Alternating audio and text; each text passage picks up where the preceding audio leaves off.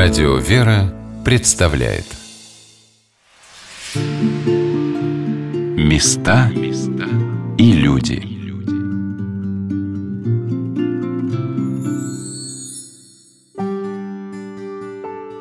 Каждый человек нуждается в помощи и утешении. И бывают такие периоды жизни, когда нам особенно нужен совет мудрого друга, наставника, учителя.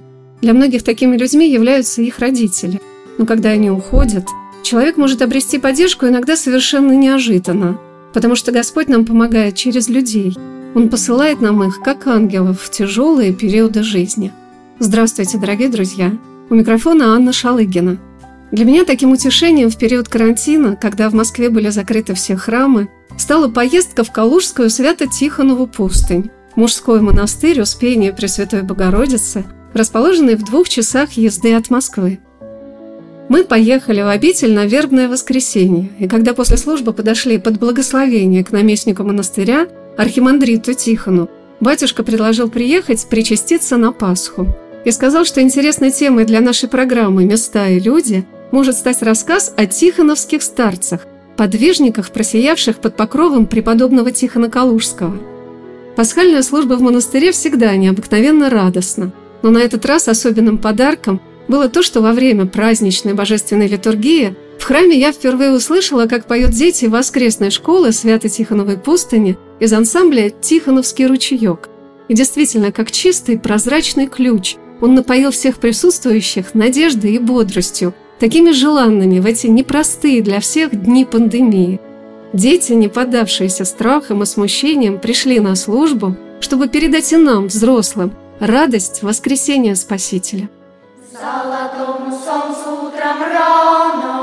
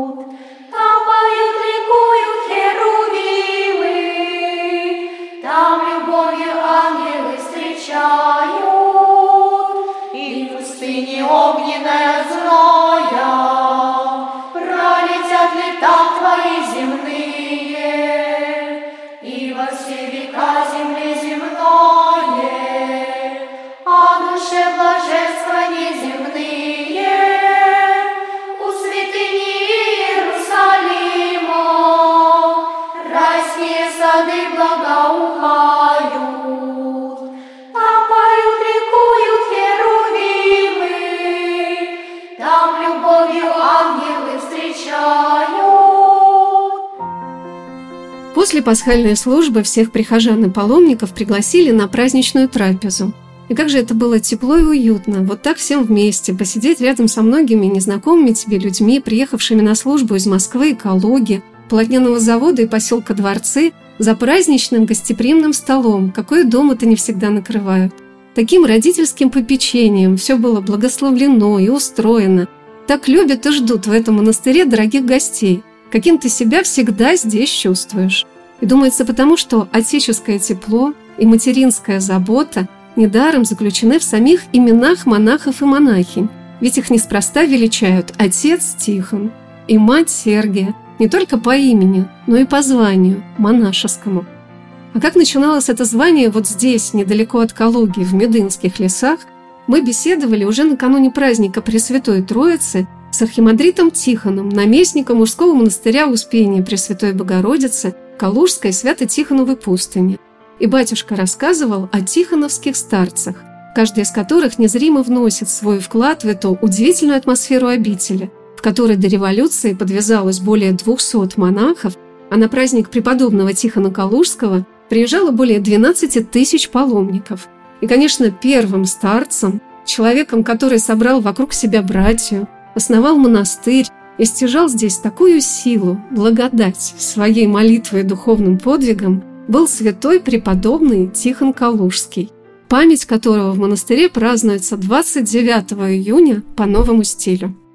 Наш первый старец Тихон Преподобный, и вот его святость, она способствует тому, что обитель существует уже более пяти веков. Если взять, допустим, дворцы, может быть, какие-то памятники архитектуры, которым более 500 лет, где они? И уже нет. Прошло столько времен, столько пережила наша многострадальная Россия, наша Русь. Конечно же, ничего не осталось. Но монастыри, основанные святыми старцами, они стоят и стоят веками, и будут стоять до конца века. Потому что невидимо здесь находится сам святой, который основал обитель.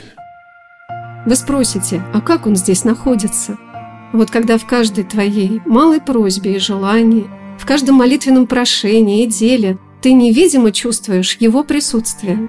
Когда мы приехали в Вербное воскресенье на божественную литургию, я очень сожалела, что мы остались без вербы, в Москве ее взять было негде. И тут, пока мы ждали отца-наместника через монастырскую площадь, мимо храма, где под спудом покоятся мощи преподобного Тихона, Широкими шагами шествовал монах, несущий освященную вербу, которая осталась после всеночной. Паломников монастырей из-за карантина становилось все меньше, и мне досталась целая охапка вербы.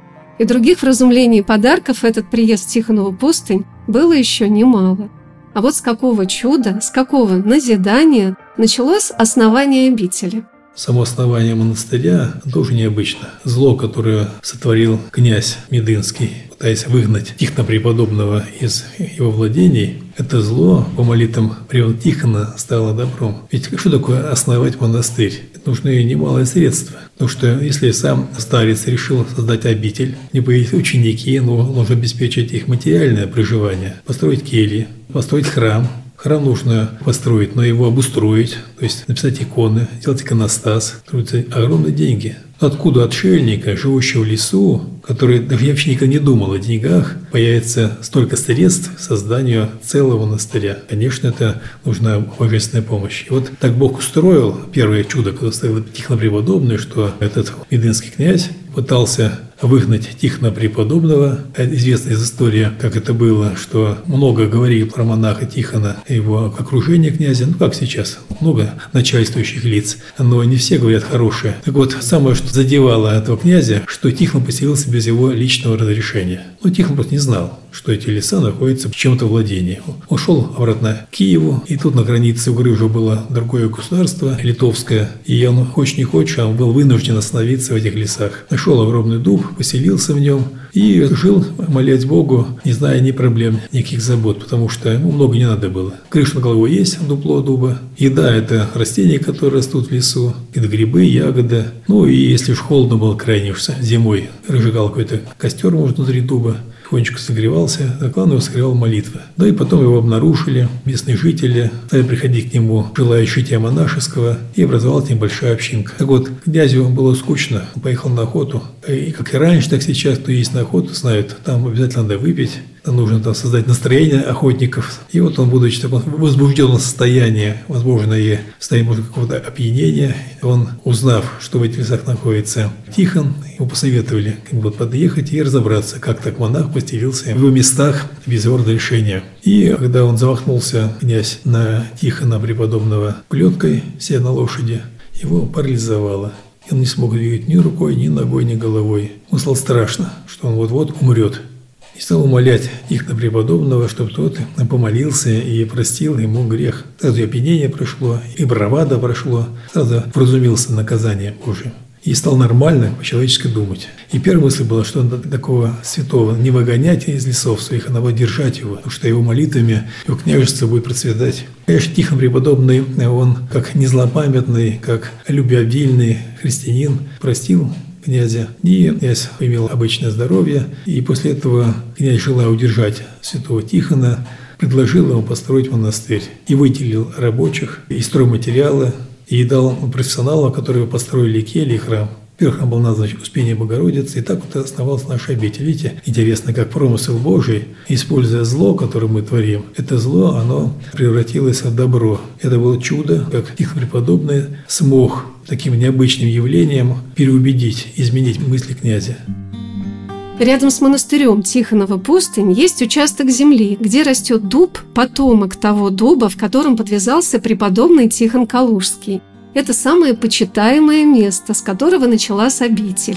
Раньше часть старинного дуба из Полина была заключена в часовню, разрушенную в годы гонений. А как в наши дни было найдено это место подвигов преподобного Тихона, рассказала архитектор монастыря Полина Гридасова. И помог в этом еще один старец, о котором речь впереди – иеромонах Палладий.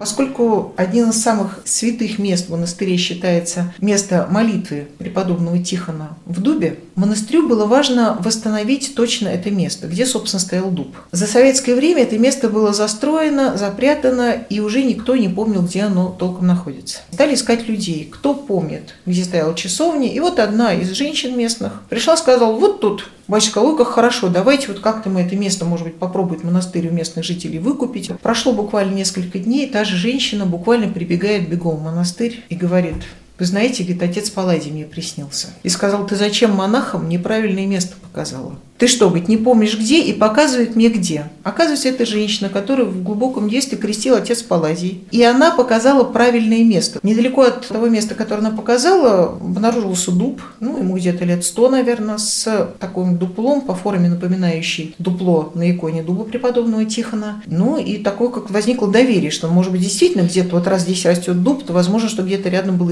исторический дуб. Это место было выкуплено, но, опять же, никто точно не знал. И когда мы в 2001 году, по-моему, начали устанавливать леса на колокольню. Я поднялась на третий ярус, из третьего яруса сделала фотографию на то место, где вот растет новый дуб, где предположительно была часовня, и сравнила ее с фотографиями начала 20 века, еще монастырскими. И смотрю, похоже, действительно, близкое место, ну, же, значит, правда. Где-то там. Где конкретно мы не знали, естественно. И потом отец Тихон дает благословение. У нас разбирается старая звонница, и батюшка, хороший хозяин, решил использовать главку для храма Ефрема Сирина, а остов крышу тоже хорошая вещь, конструкцию. Он говорит, давай говорит, примени для будущей часовни. Я говорю, как так вообще? Проектировать часовню под крышу? Это как? Ну, говорит, крыша есть, ты, говорит, часовню спроектировал. У меня, конечно, как это часто бывает, буря возмущения поднимается в душе. Но опять же, я же помню основной принцип монастырского жительства – послушание. И вот я за послушание, скрипя зубами, начинаю проектировать часовню. Проектирую часовню, ставит вопрос фундамента, на что ее ставить, как. Ну, хочешь не хочешь, надо копать рядом с дубом. Так вот, начинаем копать рядом с этим новым дубом. И открываются уголочек старого фундамента. Копаем дальше, открывается фундамент старой часовни, буквально в нескольких метров от нашего молодого дуба. Ну, молодого относительно, ему сто лет уже, да? Мы были потрясены. Но больше всего, конечно, была потрясена я, потому что мой проект полностью по размеру попал в этот фундамент. Это было... И крыша благословленная. То есть все началось с этой крыши, благословленной отцом Тихона. Она плавно перешла в стены, а стены перешли в фундамент, который, оказывается, был как раз того самого размера.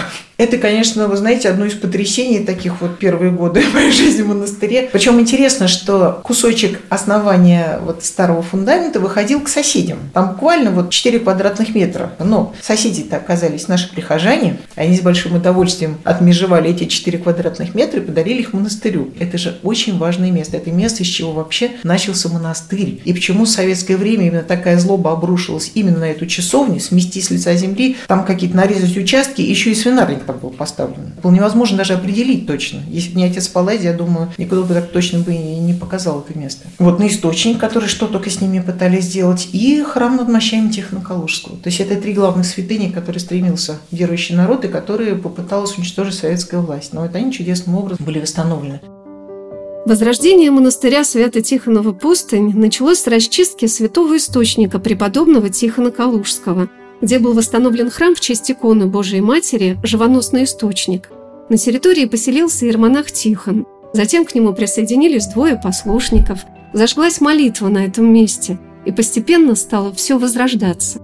Сейчас человеку, который приедет в монастырь и увидит фотографии обители в советское время, с треснутой, самой высокой в округе 75-метровой колокольней, с клубом вместо храма святителя Николая, магазинами, складом в Успенском соборе, с памятниками и парком на месте разрушенного Преображенского храма над мощами преподобного Тихона – он разведет руками, произнесет восторженные слова, а за ними стоит многолетний, беспрестанный труд и молитва немногочисленной братьи. Для меня это один из самых красивых ансамблей русских монастырей, выполненный в традиции русско-византийского зодчества. И за этим великолепным ансамблем стоит духовный подвиг еще одного старца-основателя Тихоновской обители, такой, какую мы можем увидеть ее сейчас. Это строитель монастыря архимандрит Моисей Красильников – который во второй половине XIX века возглавлял Тихонову пустынь в течение 37 лет. А наш рассказ о тихоновских старцах об архимандрите Моисее, а также его предшественнике игумене Геронтии, схиеромонахе Ефреме, иеромонахах Герасиме Брагине и Герасиме Гаврилове и старце Палладии, нужно начать с того, что Калужская Свято-Тихонова пустынь стала преемницей и продолжательницей русского старчества, заложенного в Оптиной пустыне. XIX век подарил России после Отечественной войны 1812 года не только гениев литературы и искусства, он возродил в русской православной церкви явление до сих пор недооцененное в полной мере – это старчество, возрождение самых древних монашеских традиций послушания и умного делания в монастырях. Начало старчество с того, что вообще стал вопрос пред епископом Калужским быть или не быть Тихоной пустыне. То есть это все пришло в ветхость в начале XIX века. Было очень мало монахов, постройки были деревянные, вот-вот они рухнут, денег не было, Жизнь монашества была весьма слабой, потому что тогда власти запрещали таким здоровым, крепким мужчинам приходить в монастырь. Ты давай-ка там семью содержай или в армии послужи. Когда пришел с армии, там лет 25 послужил, износил, стал инвалидом. Ну, иди в монастырь, будьте монахи, кормят тебя. Такое было такое направление. Поэтому было очень сложно создать монастырь и или крепкое какое-то старчество. Об этом вообще речи не было. Речь шла о выживании монастыря. Вот проблема была у епископа. Как так сделать так, чтобы их на пустынь не исчезла. Тогда в Оптине началось развитие старчества. Появился старец Лев. Не появились свои ученики. И это старчество, она стала в Оптине укрепляться. И, конечно, как правящий архиерей, епископ Калужский делал, что он берет одного из учеников старца Льва, направляет его в Тихону пустынь. И этот отец Геронтий, который стал строителем Тихоной пустыни, он получил еще от старца Льва благословение. Старец дал ему в помощь несколько монахов, своих учеников. Этот костяк был переселен с Оптины сюда, и как вот переселенцем он выразится. И вот этот костяк стал приживаться уже в новом месте, стал развиваться, и в итоге, можно сказать, семя посеяно при старце Льве дало свои такие удивительные плоды. Это уже конец 19 века, начало 20 века, когда он появил свое Тихоновское старчество в лице архимандрита Моисея Красильникова и схи Ермонаха Иоанна, или до схимы его называли Ермонах Ефрем старец Герасим и другие старцы, но именно само возрождение монастыря обязано чуду Божьему. А так Бог послал опытных монахов, способных возродить монашескую жизнь в Тихоной пустыне. Места и люди –